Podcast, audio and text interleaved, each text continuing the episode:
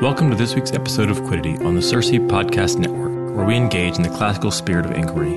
I'm your guide, Brandon LeBlanc. Listener, do you live on the East Coast? Are you looking for an excuse to travel to the East Coast? Then we hope to join us October 7th and 8th at Dominion Classical School in Sterling, Virginia for the Face of God, a Circe regional conference.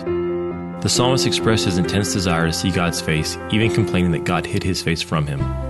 God told the psalmist to seek his face. The worshiper and the worshipped came together. Seek ye my face, thy face, Lord, will I seek. On the other hand, God told Moses, with whom he spoke face to face, that thou canst not see my face, for there shall no man see me and live. The past couple years have reminded us how important is the human face. We are the image of God. Does masking the face mask that image? Have we lost more than we realize? A baby seeks its mother's eyes even before it seeks to be fed, and no wonder, because a face communicates accepts and rejects, approves and condemns, welcomes and denies, dances and mourns. Please join us as we reflect with Vigen Guroian, Tracy Lee Simmons, and many more on the face of God, especially in the light of nurturing the souls of our children and students who live in the light or the shadow of our faces. For more information, visit circeinstitute.org backslash fall 2022. In today's episode, Museums Build and Burn 'em, Dr. Matthew Bianco and Katerina Kern debate the merits of museums as curators of beauty. Let's listen as they discuss context versus access, democratizing or neutering transcendence, preserving or petrifying the past, and much more. Today we are going to be talking about museums. I'm Katerina, and I'm here with Matt. And we work for the Circe Institute where we talk about all things art, music, poetry, literature, anything of interest really and worth discussing. Paintings, sculptures. Yes. Or at least the buildings that hold them. Just the buildings that hold them. um, so today we're inviting you to join us on another one of these conversations. Thanks for joining us as we hash out museums. Matt. Katie, Rena, Katerina. What's your experience in museums? Can we start with the personal experiential? Or do you want to start more abstract? Like, have I been to them before? yes, I have been to a museum before. Um, I've been to all kinds of museums. I've been to like natural history museums, museums of science and industry. Have you ever been to one of those? They're kind of fun. Um, I'm sorry, I'm just realizing it sounds like you're like a six year old. I've, been, to the Salvador Dali Museum. museum.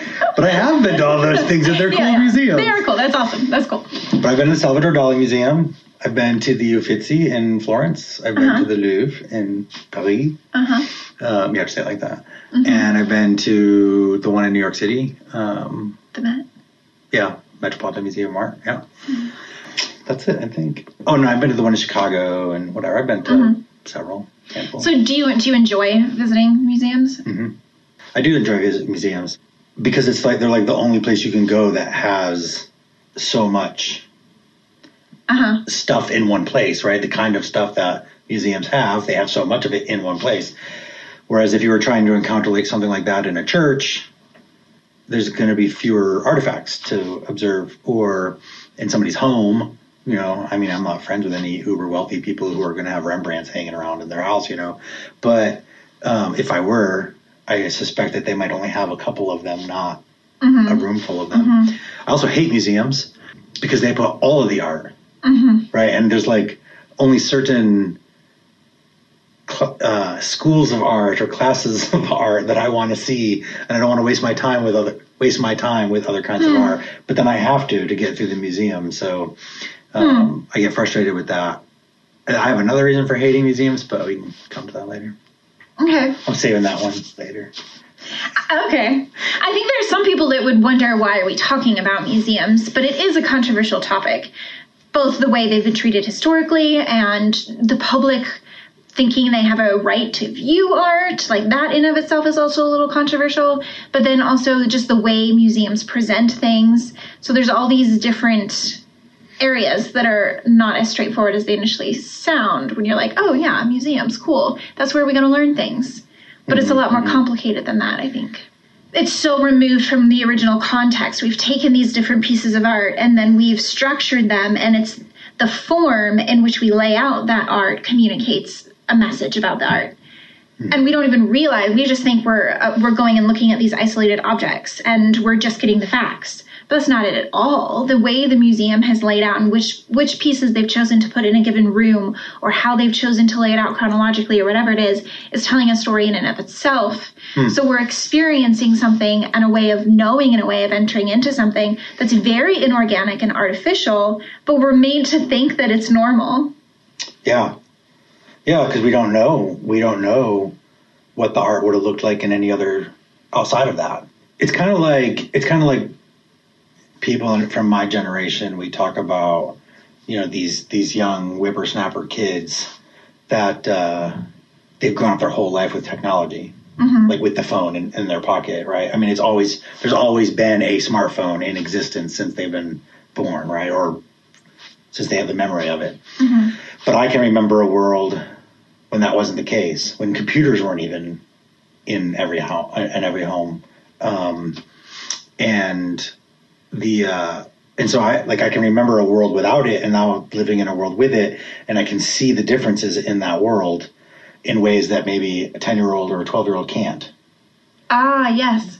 And I wonder, I, I wonder if there's if there's perhaps a parallel parallel like that for us where we've only ever lived in a world that's had museums and where yeah. the museum is the place you go to for art whereas there was a time you know just a couple hundred years ago where that, that when that wasn't the case and you know people living in that transitional period what would art have been like for them when they only ever experienced it in you know churches palaces and the homes of people's homes mm-hmm. versus now it's primarily experienced in the museum mm-hmm. and then what what effect, what what could they see as the differences between those two worlds you know yeah i mean except you know some people have the you know the benefit i guess or the pleasure or the privilege of having seen art you know still in a context like at a church or whatever but yeah most of the time when we encounter like the art that that we study you know that that um that art is almost always an and only ever experienced in that kind of um, sterilized. Well, it's not sterilized because it's still communicating something, but it's it's an abstracted setting. It's a um, decontextualized mm-hmm. setting, and then it's creating a false con or a, a new kind of context for it mm-hmm. by by the layout and everything that you were saying. Yeah, mm-hmm. yeah, that's good. And I wonder, I wonder if that might be why works like the Pietà, the Pietà, sorry, are so famous still and so loved. Because in order to see it, you do have to go back to the Vatican and see it in its niche. You have to mm-hmm. experience it in its proper place, unless you're looking at a copy. But the original is still located within the church apse. Is it called an apse in a Catholic church on the side? So, the side altars. Um, so you have to stumble upon it in the right way, in the way that Michelangelo designed for it to be stumbled upon. Mm-hmm. And there's something really important about that. Whereas the Mona Lisa, you just follow the signs telling you turn here, go here, turn here. Right. Here. The Mona Lisa is horrifying. Like the way that it, the way that the Louvre has structured it I mean, you've seen, like, you walk into the room and it's just right there, kind of front and center on this huge white wall. So there's this giant white wall and this little painting and a whole crowd of people all around it. And it feels so forced, so artificial, so removed from any context of what it's actually designed for. It's this weird disembodied experience that we're so accustomed to in our culture that it doesn't disturb us anymore. Mm-hmm. But I really think that it's disturbing. Right. I think so too. I, I think, um, I think there's a, uh, a, a well, what do you what if what if I described art as sacramental? What would that mean to you? What would that mean to me? Yeah. Sacramental or art as sacramental? Like if I said art is sacramental, what would that mean to you?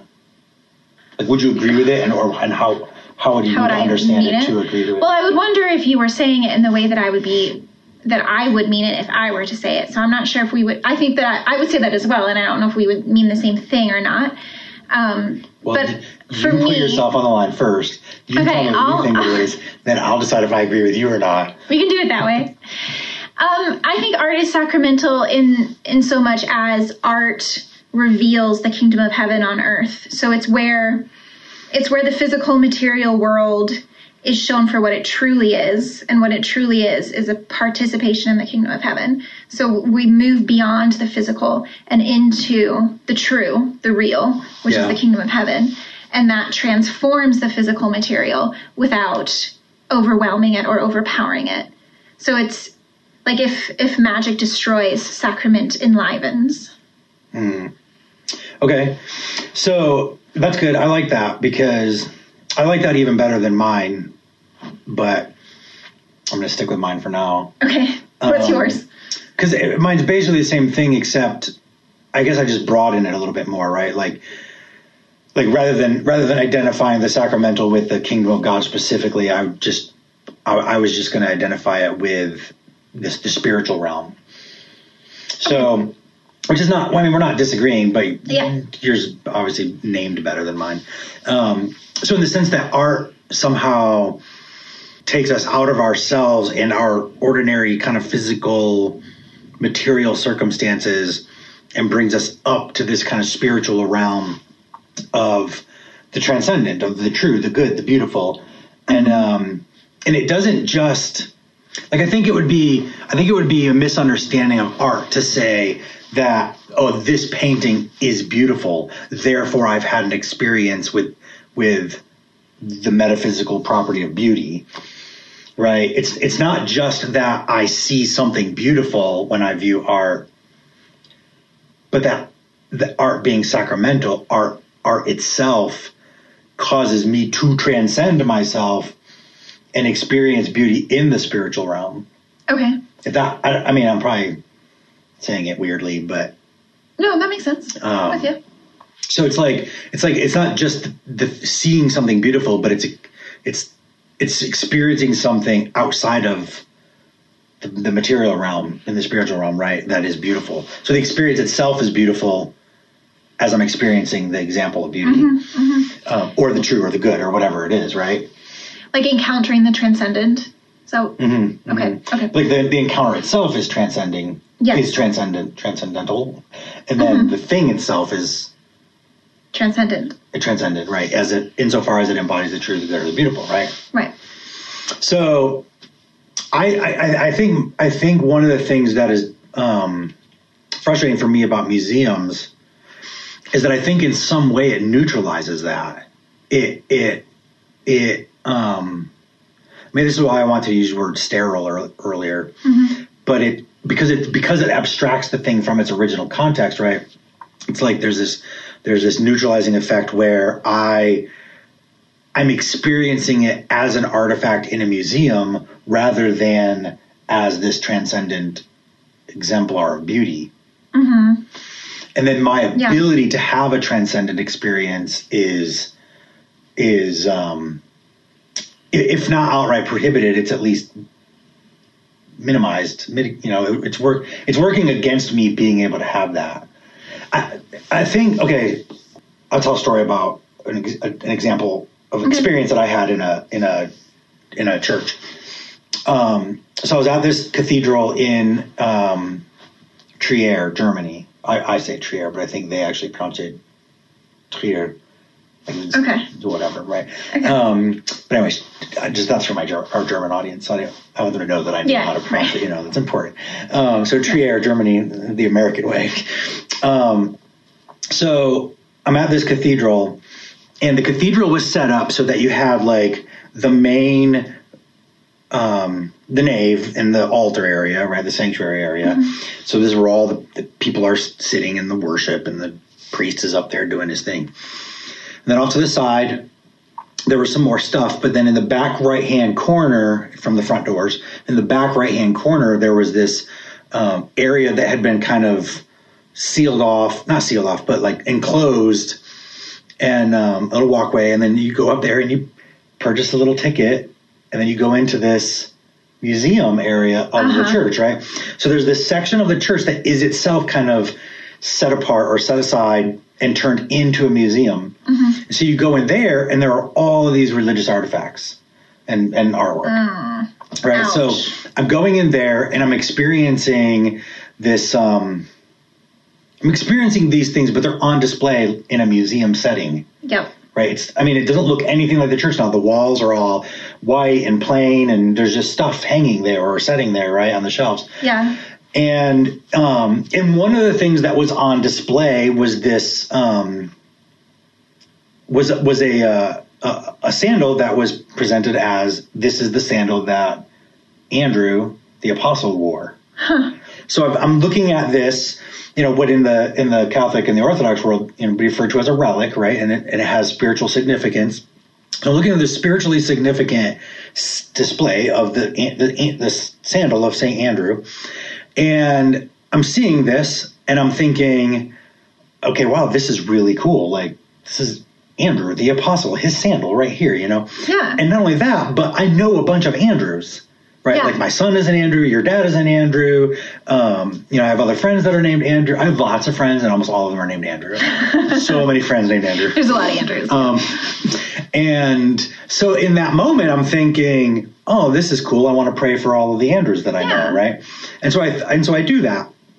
And I pray for all of the the Andrews that I know, just you know, brief, kind of quick prayer, and then I move on to the next artifact, and and in, I mean, like, so in that one brief moment, I felt like I felt like this this small compulsion to pray for the Andrews mm-hmm. because I'm seeing this thing, mm-hmm. right? So I'm having a tiny transcendental experience with it. Mm-hmm. But then as soon as I'm done praying, it's over and it's time for me to move on to the next thing, and I do. Mm-hmm. Then I go look at the next thing and the next thing and the next thing, and I'm done.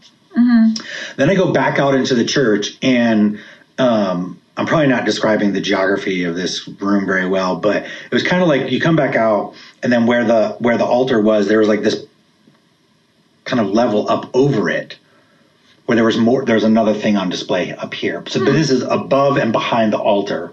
So you're still in the church, you're still in the main part of the nave and the altar, the sanctuary, hmm. and all this this um in there. So you're still you still feel like you're in the church. You're no longer in a room with white walls and a ticket taker. You know, mm-hmm. you're in the church, and they go over there and they have on display um, what they what they are identifying as the robe of Christ, like the one that the that the guards cast lots for. So the untorn, you know, un okay. robe of Christ okay. that he was wearing at the crucifixion. Yeah. And I go there and suddenly it's a completely different experience. Like mm-hmm. I'm I'm overwhelmed to the point where I feel I feel like utterly compelled to get on my knees and pray mm-hmm. and pray for like the the, the the union of the church you know the church and and and you know all of our christian brothers and sisters that are um, you know separated by doctrine and and you know whatever mm-hmm. different things right i'm just and just praying for that, and then um, and I, and I'm there much longer than I was probably in the whole museum uh-huh. up to that point, right? Yeah. And then I get out of that. I come out of that pose, right? That kneeling because they had little kneelers there, you know. And I get out of the kneeling pose, and I walk away, and you know, of course, the thoughts pop into my head like, is that really the robe? Like, is it? Right. You know, who else says they have that robe, right? Yeah. But it, but it, but it, but at the same time, it was like so, somehow it didn't matter right? Like what? Like I still had the experience that I had, and I still felt this com- compulsion to pray. And I still felt like even after, as I was walking away, I just felt this kind of, um, uh, this kind of, I don't know, like a, a, compulsion just to continue being in prayer about it, mm-hmm. and con- I just continuing to contemplate what I had, what I had seen and what I experienced, and and the only difference you know, at this point that I can recognize is that the sandal of Andrew, of St. Andrew, was in a museum setting and the robe of Christ was in a church setting. Mm-hmm. And I had two very different experiences. I had, I mean, there was enough, like, I brought enough of, of my own, like, theological beliefs to the museum that I was able to have some sort of experience with it, right? Like, I still wanted to pray. Mm-hmm. Um, but it was not anywhere near like the experience that I had when I saw this when I saw a similar object in the church. Right. You know? Right. So I, that, I guess that's kind of I mean that was an extended story, but um, I don't know. I guess that's kind of me trying to figure out like to what extent is the museum neutralizing our abilities to have that. Like, I, yeah. and I can, and I'm sure that there are people, yourself included, and anybody watching, who would say, "No, no, no! I've been in a museum. I've stood in front of a painting and been overwhelmed by its beauty." Mm-hmm. So is that Am I wrong? Is it just people are different and we experience things differently, or? Hmm. What a great question. Okay, so there's multiple facets to this. One, I think what you're saying for for a, a, museum curator, they would say that's precisely what they're shooting for. Is that they're trying to create an atmosphere where the object can speak for itself and it's not there aren't all these other variables at play. Hmm. That's like what they're attempting to do. But they're they're not able to do it, I would argue. They can't succeed at that. Because the moment you put two objects together, unless there's unless the museum yeah unless the museum literally had only one object in it mm-hmm. then they're failing because the moment you put two objects in a room they're contextualizing each other. Mm-hmm. but they would say that that's what they were trying to create that illusion with the shoe. They were trying to remove the associations that the building that the the context of the priest and all those things would imbue upon the objects. So they might say that's success and we could argue about whether or not that is success and whether that's an end they should be trying to attain. But I think a curator would say that at least in a museum where the walls are white, which isn't all museums but most, that that's the end game. Um, but the question that you asked was a lot more interesting about what about for the people that do experience great emotion and are overcome by beauty in the context of a museum. I have found for me and when I've watched other people in museums, I actually did a museum studies program for my master, so I observed for long hours, like long hours, people going through museums so I could see how they interact with them. Um, and for me and in my studies, around with a notebook, like yes, it was creepy weird. I had like light, um, long extended photos where I could see how long people stayed at places based on how bright, like, they attract them with lights and stuff. Huh there's yeah it was i did i did a lot. Um, but what what i noticed is that the most for me and for other people when you have the most transcendent moment it's when you only look at a few things that whole day.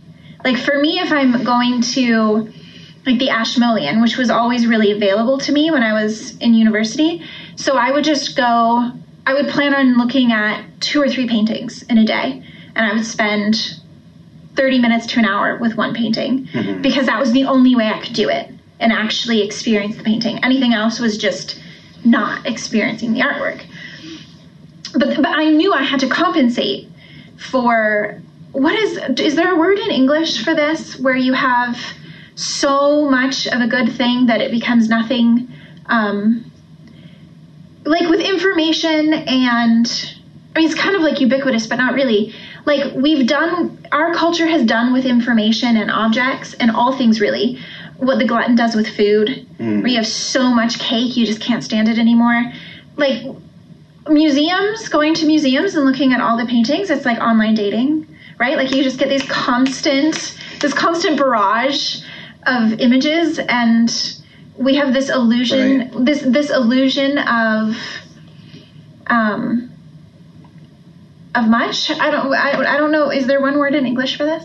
Is, is, there a word in another language that you know for it? No. Oh, okay. Yeah. no, no, no. No, I don't think so. no, not that I know. I mean, information overload, or I mean, yeah, I guess that's. But that just means like overload. you're.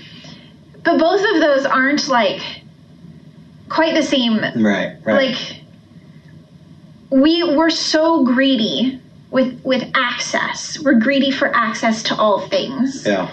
And I wonder if that stems partly from where museums arose in the first place. I mean, unless you're looking at church museums like the Vatican, the first museum was really, um, oh gosh, I was the V just threw me off. Versailles, the Palace of Versailles, in the French Revolution when they kicked out the king, and then they just said, okay, everything that was once aristocracy is now now belongs to the people, and that meant the art and the culture had to be made available to the whole public so there was this like association with um, possession and status and and really greed. I mean, it ended up not actually being a public museum for like maybe 20 or 30 years after they had done that, but that's the, the, the beginnings of the museum outside mm-hmm. of the museum the um sorry the church setting and then it was universities which were of course very blended with the churches, but in the universities it was mostly these large collectors who would just donate their whole collection towards the beginning of the 20th century. A, a couple of months ago, I read a story that was uh, just it was a brief like history of the Louvre, or the, or the history of the, the beginning of the Louvre, and in there they said that um, after the Revolution, the French Assembly had well the people were were clamoring we need to destroy this stuff mm-hmm. because everything is a reminder of the aristocracy, the monarchy, the royal family, or the church, all of which were institutions that they were done with, right? With I mean that's what the revolution was yeah. done with, right? Yeah. And that in the um so so when they made when they when they started crying out for this, the French Assembly uh, passed a decree basically saying, "Yep, we're going to destroy all of this art." And then some other Frenchman came along and said, "No, no, no, I have an idea. Let's just turn the palace into a museum, mm-hmm. which is mm-hmm. now the Louvre." Mm-hmm. And um, I don't know if he said it exactly this way, but in the, the book I was reading, they described it as as as if he understood that by doing this, we would be neutralizing the art, so that the art would no longer be um, the, the, the art would no longer be something that presents to me this higher ideal, whether it's the higher ideal represented by the monarch, royal family, or the church, uh-huh. whatever. Uh-huh. Like all of that would be done away with. It, there'd be nothing in it calling me up, pulling me up toward this ideal type uh-huh. as it's embodied here. But rather, it would be this thing that I would just come and study. I would just come and observe. I would just come and say, "Look, I've seen that. Check." Yeah. Right, and then that's what. Um, that's so that's what they were doing in France. Um, but because they to because they were wanting to. They, the other alternative was to destroy it. So this French guy came up with the idea of like, look, you guys can destroy it, or I can neutralize it. In effect, destroying it, except it somehow stays alive as a carcass. I don't know. Right, because that's the thing about all art. You have to be initiated. You have to be taught how to read it.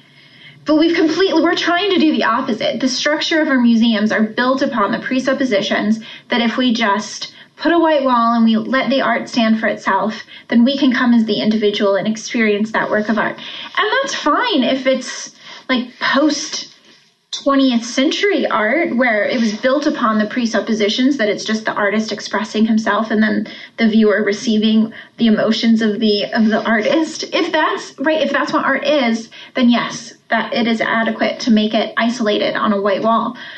But art before that, before it was just expressing yourself, was a language unto itself. And there was always those who were initiated and they had to be taught how to read and how to interact with art. So that means both how to posture yourself before it, how to be in a room with it, um, and how to interpret the signs and the symbols within that, that work of art or the symbols within the work of art. In, so, in the same way that we have to do with books. Right? Yeah. Both sides of that coin are important, right? I have to know how to interpret the signs and symbols on the page. Not just not just D O G means dog, but what does dog mean, right? Yeah. And what does a dog represent in all of its context, including Aesop's fables, whatever, right? But then also, so interpreting the signs and symbols, but then also also having a particular posture toward it when I'm reading it. Yeah. Right? So that I'm yeah. submitting in some sense to what the what the story is communicating. I'm asking the right questions and and I'm able to um to receive to receive it and to understand it, to be moved by it. That I mean, depending on the the literature, it it too is sacramental in that sense of can be sacramental mm-hmm. in that mm-hmm. sense of drawing me out of myself, which is what the you know what, what we are describing with the art and what this French guy appears to realize that was what was causing the problem for the revolutionaries, mm-hmm. and so he puts it in a setting where that goes away, and now the revolutionaries can live with it. Mm-hmm. And and as, as I don't know the Russian Revolution as well, but my understanding is that they actually looked to France, saw what French the French did with their artwork, and then they imitated it. Mm-hmm. And they created museums in Russia to do the same thing to to um, hmm. neutralize the the artwork, as it were. Interesting because it was the opposite in England, which makes sense because there were different things happening in England at the time. But the first museums in England were mostly ethnographic museums where they were trying to lay out different civilizations kind of so you'd walk through the museum and see basically human evolution So I mean, that's Oh, really? what they, yeah, that's what they, that's how they viewed it. Yeah. I'm not saying I agree at all, but what they would, they would go to Africa and take what they considered to be primitive objects, and then they would display them and show how, like, the end would be what they had in Britain, and it would just be walk through and see how And Britain's evolved. always at the end in every single. Yeah. Yeah. yeah, Perfect. yeah, it- I mean, it was really horrifying. And so they were trying to they were trying to map human evolution through their objects, through what they'd created. So it's kind of the opposite, where instead of taking these isolated pieces and viewing them alone and trying to see what they mean for them in and of themselves, they're creating a whole narrative just by putting objects next to each other. But that's coming back to what I was saying, where as hmm. soon as you have two objects and you put them beside each other, you're telling a story. Right. You don't get to put ten objects in a room and think that they're not telling a story. They just But they are. knew they were telling a story. They knew they in were. the, in the British Museum. Yes, And they were doing it intentionally. yes, That's interesting. Yeah, I, I, I didn't know I, I didn't know what you meant by ethnographic. So at first I was thinking, oh, this is you mean they they stole art from Athens, these marbles from Athens, and Oh. they put them in there. Like you know, the British Museum? Yeah, Yeah, And the I was Elgin thinking that's what I was thinking. Like they just took it was a place to collect all the art that they had gathered from around the world. But it's even more than that, right? It's this Yeah. telling of this story. So okay, Yeah. interesting. So I can understand why now we're reacting against that narrative and trying to make them isolated pieces, but you can't go either way. I think you can't have one object on a white wall and expect it to be sacramental and transcendent without any context and without any initiation of the viewer into the work of art. I think, um, although that's a controversial statement. And you can't also go the other way where you're trying to so explicitly tell a story and a specific narrative that the viewer can only perceive this one thing that you want to hmm. to use these artifacts to tell because that's an abuse on the artifacts. Each individual artifact has a million different ideas and different ways that it can be interacted with. And when you place it in that very defined narrative, you're you're abusing the artifact and limiting it so fully to one outside narrative that you decided to impose upon it. Hmm. That had, that wasn't even a, it had nothing to do with its original No, I mean, its original context or purpose or right. Well, a lot of the objects were probably like tools. Like most of them were musical instruments or weapons of war or things for cooking. So hmm. they, they would just. So, well, some of them were religious as well, and then it's even more horrifying what how we treat religious ob- objects. But that goes back to what you're saying about the shoe. Is you could sense that there was a spiritual meaning to it, but that's because of your presuppositions that you came Right, to the right. shoe with. Otherwise, it would have been impossible for you to have that experience. Possibly, I mean, maybe, right unless the shoe was in the church yeah, then it then there's a context there that that at, at least at least creates the, the space for the possibility of a of that kind of experience without Yeah. me having brought it um perhaps right. but but once it's in that once it's in that museum space then the only reason I had the experience I had it is because of what I brought to the table Right. right Right. Which is horrifying if you think of the artists who are creating the works of art that are now on the walls of the museum, like the Uffizi. Like they were they would have gone to the room that they were going to that that painting or fresco would have been placed in. Well, the fresco would have been done in the room. Um, they would have made sure that it fit the space. They would have made sure that it fit the audience. They would have catered that piece to a specific time and space and designed it intentionally for that. So they would be absolutely horrified to think that it's now going to be just placed in some random context that we've determined. Although it's not, right? That's the museum curator's job is to find a way to to put each work in a right place that's going to fit its nature, but then also tell whatever story it is that they want to tell. And now museum curators are really um, upfront about it and just tell you what they're doing. Which at least they're honest about it now. right no that's true that's that is a good thing do you think museums are worth it I do. I love museums. I love and I hate them. It's both. Did you love outride your hate? I don't know. I don't know. Is Like for me, like if I go to a city, would I still go to the museums? Is that No, what you're I mean if if you could just snap your fingers and we go back to a world with no museums and all of those artifacts are in in some sort of appropriate context churches, houses, homes, government buildings, whatever. Assuming a virtuous world, yes. Because in a virtuous world, there'd be hospitality and people would be able to still see them. The problem is there was a need to break down those barriers and give the public access to them. Like we created a world where they needed to do that. And that's really horrifying.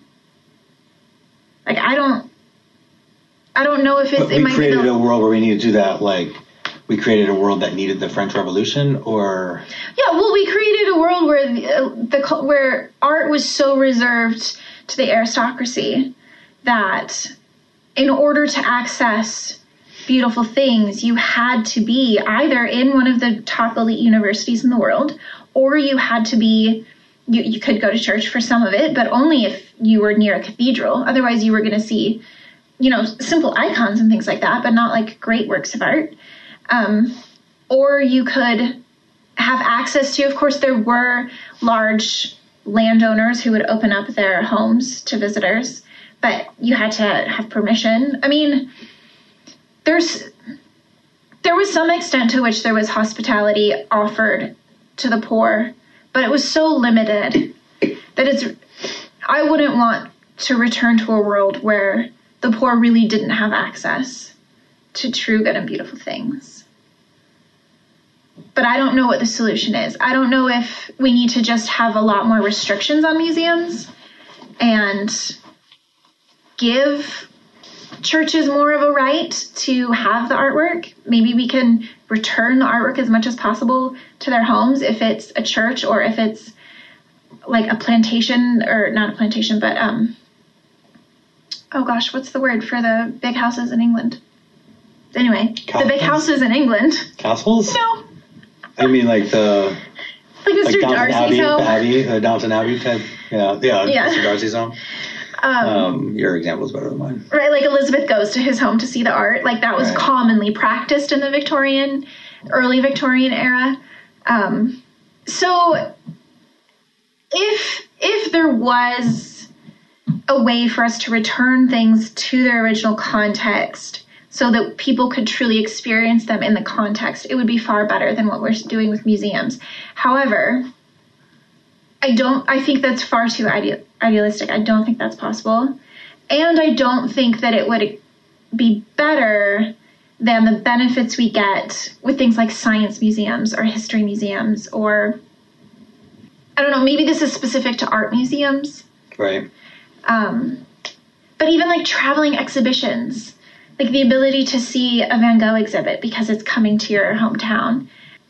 I don't know. I think it might be the the lesser of two evils, even though I think there's a big problem with museums, and I think that we need to not just accept them with open arms and just assume that they're all great. I think we need to use our discernment when it comes to museums, but I don't know that I would wave my wand and remove them.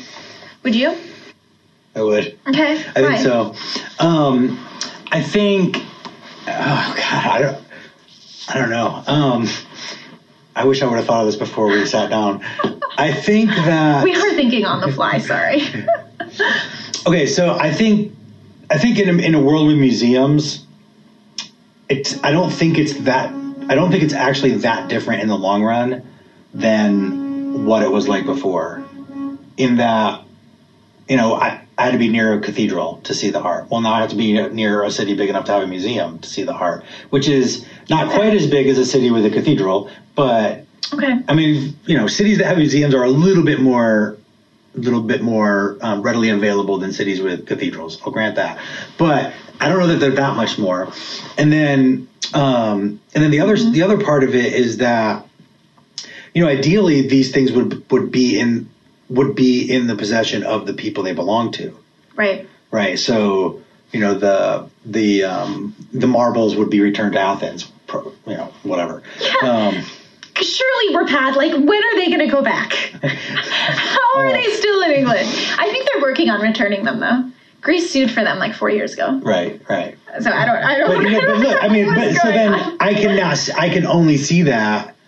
I can only see that if I'm in the city that they're mm-hmm. in, right? Um, and So then I have to go to Athens. Well, now I have to go to London, right? But then I'd have to go to Athens. Um, and then there's so many things in, you know, say the the the Met in New York City or or the Smithsonian or the um, the museum in London, whatever, the British Museum. There's things there from all over the world that would, should all be returned to their to their original mm-hmm. Or countries of origin, right? Mm-hmm. So then I can really only see Greek things in Greece. I can really only mm-hmm. see Roman things in Rome. I can really only see African things in Africa. Um, and the uh, so then I'm I'm I'm even in a world with museums, I'm still going to be limited by that by that that that fact, right? The the thing is, of course, in the modern world, you do get those things being right. shared, right? But my guess is that my my guess is that much of that art is being shared with the museum already because it's not owned by most of it's not owned by the museums. I, I shouldn't say most because I actually have no idea what the percentage is, but Anyways, a high quantity of the the art is on display in the museum because it was being loaned. I suspect that if there were no museums and all of that art was on display in homes and in mm. and in churches and stuff, that those families would still loan it and they would still kind of share it around. Uh, um, so like the, you yeah. know the family that owns the whatever the Salvador Dali collection could still the family could, I, don't, I don't know who owns that. Actually, it might be the museum. I don't know. But anyways, whatever. The family that owns a particular collection of artwork from a particular artist could still send that around to other cities to be displayed, hmm. either in the homes of some people who are who had the hospitality to to do it, or or in in a church or whatever, right? So I, I don't know. I just assume that that would still be the case even today. People we would, would just, just do it through a different system other than the museums, but it would be a contextualized system. And people would be fine with everyday strangers coming into their home to see artwork. I don't know. Mr. Darcy was. Maybe not every Wasn't day, that but, often. Yeah, but I mean, it would be every day for like what a month, six weeks, two months. They would. I mean, they would probably make deals like that. Charge a little. Charge a little Oh, a little admissions but fee. that's the thing, right? They're charging admissions fees. In most countries in the world, museums are free. It's only really America where you have to pay to go to an art what? museum. I just don't. I don't think the world is as good as you're saying. Like, I don't. I don't think that it would. That people would actually open up their homes and that we'd not lose everything. I mean, museums are also preserving art to such a great extent. I mean, well, there is so that. So much would be lost. There is that. I, you know the thing is, okay, I, that's probably the most important contribution that that the museum industry make industry? Big big museum makes. The, the biggest contribution that big museum makes to the world is that they that they extend the life of these artifacts. Yeah. With their care. Um, otherwise I, I, guess what I, I guess I, if I had to put it on a scale okay. I would say that the number of people, as small as it would be, the number of people who would have a transcendent experience in with art that is in contextualized locations like homes and churches. Okay. Versus the number of people who have these non-transcendent experiences with museum with artwork in museums it's this is more this is but like the the uh, the world needs more people having genuine full fledged transcendent experiences with yeah art. Yeah. And I don't think we get enough of that when they're in museums. Yeah. And that that is so sad to me that I would right. rather half the world's population of people who get to see go to museums stop getting to go to museums if the other half could still have these transcendent experiences. I just created an elite. The problem, yeah, the problem is, are those other half the rich half, the privileged half? What half are we allowing to have transcendent experiences, and what half are we pre- precluding the opportunity from? Wait, but so wait, so, so no half should have them because we don't like the half that would have them. No, I think that there might be some more room for discretion. It doesn't have to be all or nothing. Maybe sacred objects should be returned to churches. I think it's very easy to argue get sacred objects out of a secular place. When I walked into the Metropolitan Museum of Art in New York City and I saw a um, reliquary on display with a oh. relic in it, or when I saw yeah. the um, yeah. when I saw an ancient um, the the the stamp that they use when they're baking the bread for communion. There's a they had a stamp of that, you know, the stamp that goes puts the mark into the bread for communion. Um, they had one of those, an ancient one of those, on display, and it was upside down and backwards because they had no idea what it was. Did you tell them? No. What? tell who?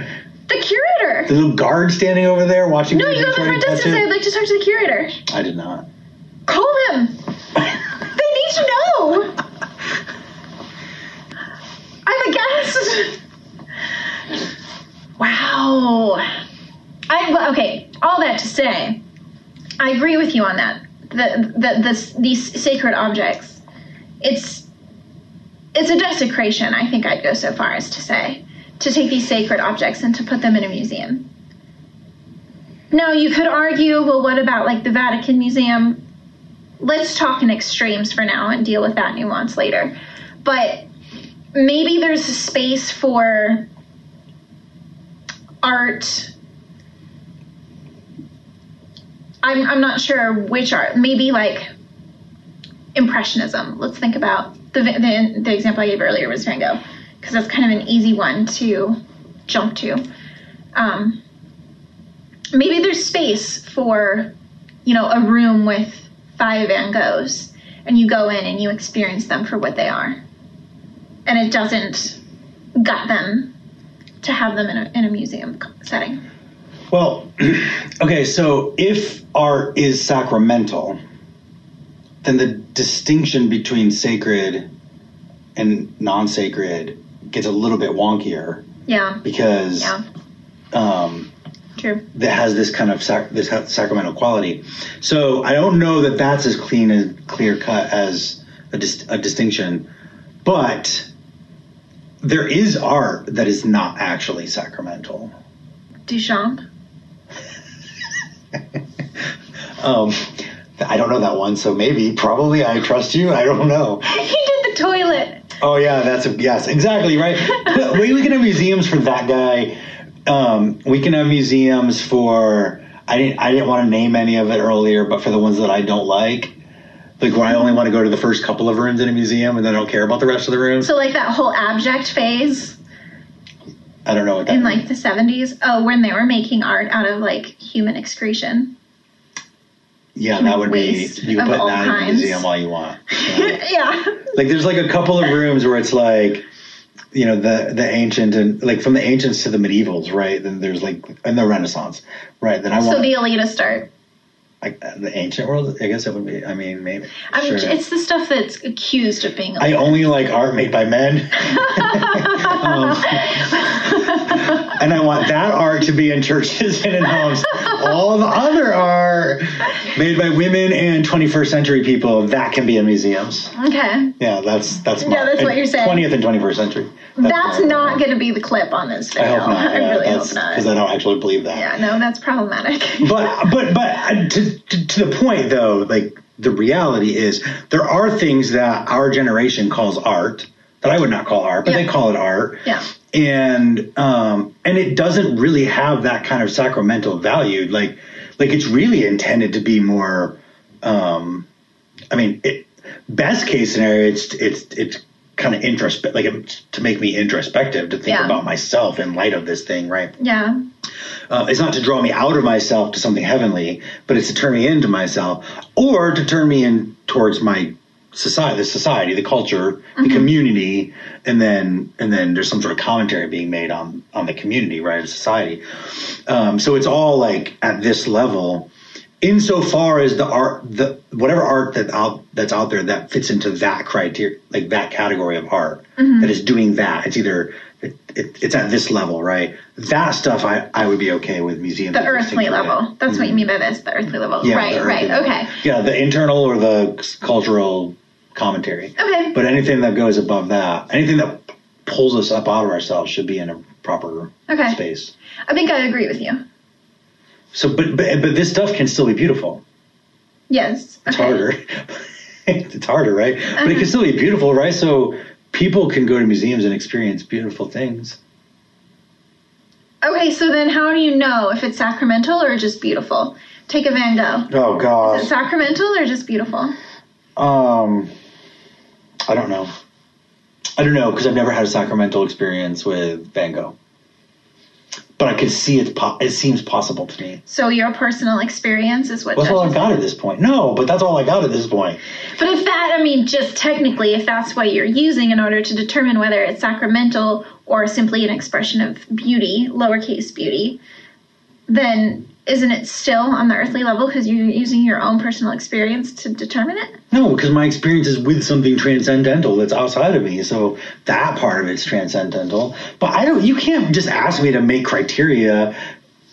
I've just been sitting here for however many minutes, and then I didn't even know this question was coming, and then you're just like, "Boom! Tell me the difference between transcendental and mere beauty." I don't know. I just, I didn't realize this was a hit piece. I just, I wondered because I think that I initially, and now I'm probably wrong, but I wouldn't have initially said that it could be truly beautiful and not be transcendent. Well, see, but you added an adverb. Truly? Is that an adverb or an adjective? It has a Y. You added an adjective. You added a word, a modifier to beautiful that I didn't add.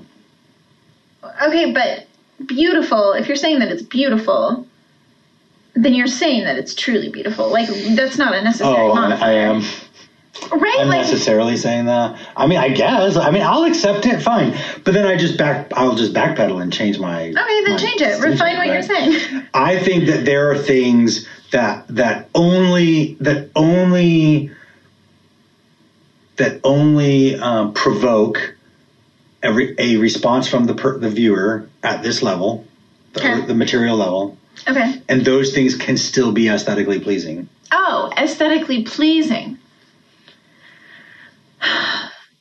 okay. Okay. But I would say, I agree with you if what you're saying, if you would add, if I can add this. When something is aesthetically pleasing, it is always of necessity inviting us into the transcendent. We don't have to we don't have to say yes, we don't have to participate in that invitation but there's always a sense of peace. There's always a a longing for something more. There's always a hint of the beauty that that is reminding us of. That's asking us to move on and to move past that aesthetically pleasing thing that we've experienced. Yeah. So maybe it isn't actually sacramental in and of itself, but it, anything aesthetically pleasing, I think, is an invitation towards the sacramental. Well, I th- okay. Here's the thing. I I'm I'm enough of a Platonist that when I think about like Plato's cave and the guys being freed from the cave, right?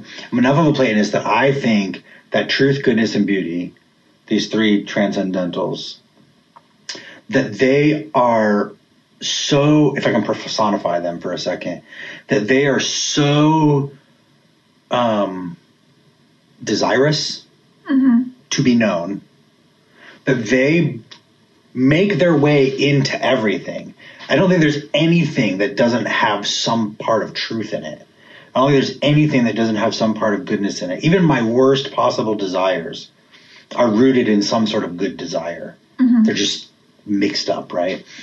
And and then the and then everything around us is beautiful. In, in some sense, has some some level of beauty mixed into it because beauty is like want is forcing herself into it to be through it to be known to be known to us. So even the the shadowiest or or ugliest thing has some sense of beauty in it that provokes can, provoke can invite me to an experience with a fuller experience with beauty Okay. and um and then and then in that case that's when i'm like if i'm in plato's cave that's when i'm trying to take off my chains or i'm looking for somebody to take off my chains right Yeah. but then there's another kind of beauty that is so that it itself is so um, full of beauty. That, I mean, this particular incarnation of it is so full of beauty, so perhaps overflowing with beauty, that it comes into the cave and takes my chains off and grabs me and pulls me up out of the cave. So you said there's another kind of beauty, But are you saying that in degree? Like A degree. difference of degree? Right. There's a manifest. There's these different manifestations. There's beauty itself up here, right? Yeah. And it's manifesting itself in this thing, and it's manifesting itself in this thing. This thing might be the manifest. The extent to which it's manifest in this thing is so minute that it that it like it like it, it whispers to me, Okay. I'm over here. But this one over here is like grabbing me and pulling me toward it, right? Toward the transcendental. Mm-hmm. So, I mean, in the end, right, like everything should be in a in a contextualized setting because everything has the possibility of being beautiful and provoking me towards the, an experience with the beautiful, an umbrella, right? But but there are certain things that it's like it's like I don't know, its ability to do so is so powerful mm. that it becomes it, it, it becomes a compulsion to have the experience. Like I almost can't not have the experience. Mm. So we we ought to put these things in their rightful place in their contextualized setting, as you just phrased it. Partly because that makes it a stronger reaction from us, Right. partly for our experience, but partly for the thing itself. Mm-hmm. Like to do it justice, to treat it rightly, Yeah. we put it in its appropriate place. Yeah, I don't know that I was thinking that, but yeah, I think that's absolutely right. Like it, it deserves to be there. It, it's honoring it, mm-hmm. its maker, mm-hmm. itself. Mm-hmm. It's it's the experiences that it's had in the past with other audiences. Okay. Okay, I agree. So we get rid of all museums except for Science museums, industry museums, museums dinosaur museums. not We have to keep dinosaur museums for all the little kids. So this would be super easy to enact. Just go through and real quickly just separate out these are the transcendental, these are the sacramental, these are the non-sacramental. Easy peasy. It's true. No problem. I, and I mean, I can think of at least two people. I can think of only two people that I trust to do that job. So when do we start? Yep, yep. All right, well, and this is the real reason CiRCE doesn't have a museum. so please don't come here. We hate them. Mean, we have a love hate relationship with them. That's right. Unless you count old books. We have an ever growing library, although it's not growing very quickly. And no, It's something no. we're working on. They're not that old either. I mean, there's some that are kind of old. Yeah, they're not that great. yeah. Yeah. All right. Well, thanks, Matt. It's been a good chat. Thanks, Katerina. Have we come around to the full circle? Yeah. I feel like we did. I feel like That's fun. I feel like we we agree now. Well, thanks for joining us, and I hope you'll join us again. Thank you for joining us on Quiddity as we refreshed ourselves at cisterns of learning dug long ago, drawing from springs too deep for taint. Join us next week for another conversation and be sure to check out the other shows on the CiRCE Podcast Network.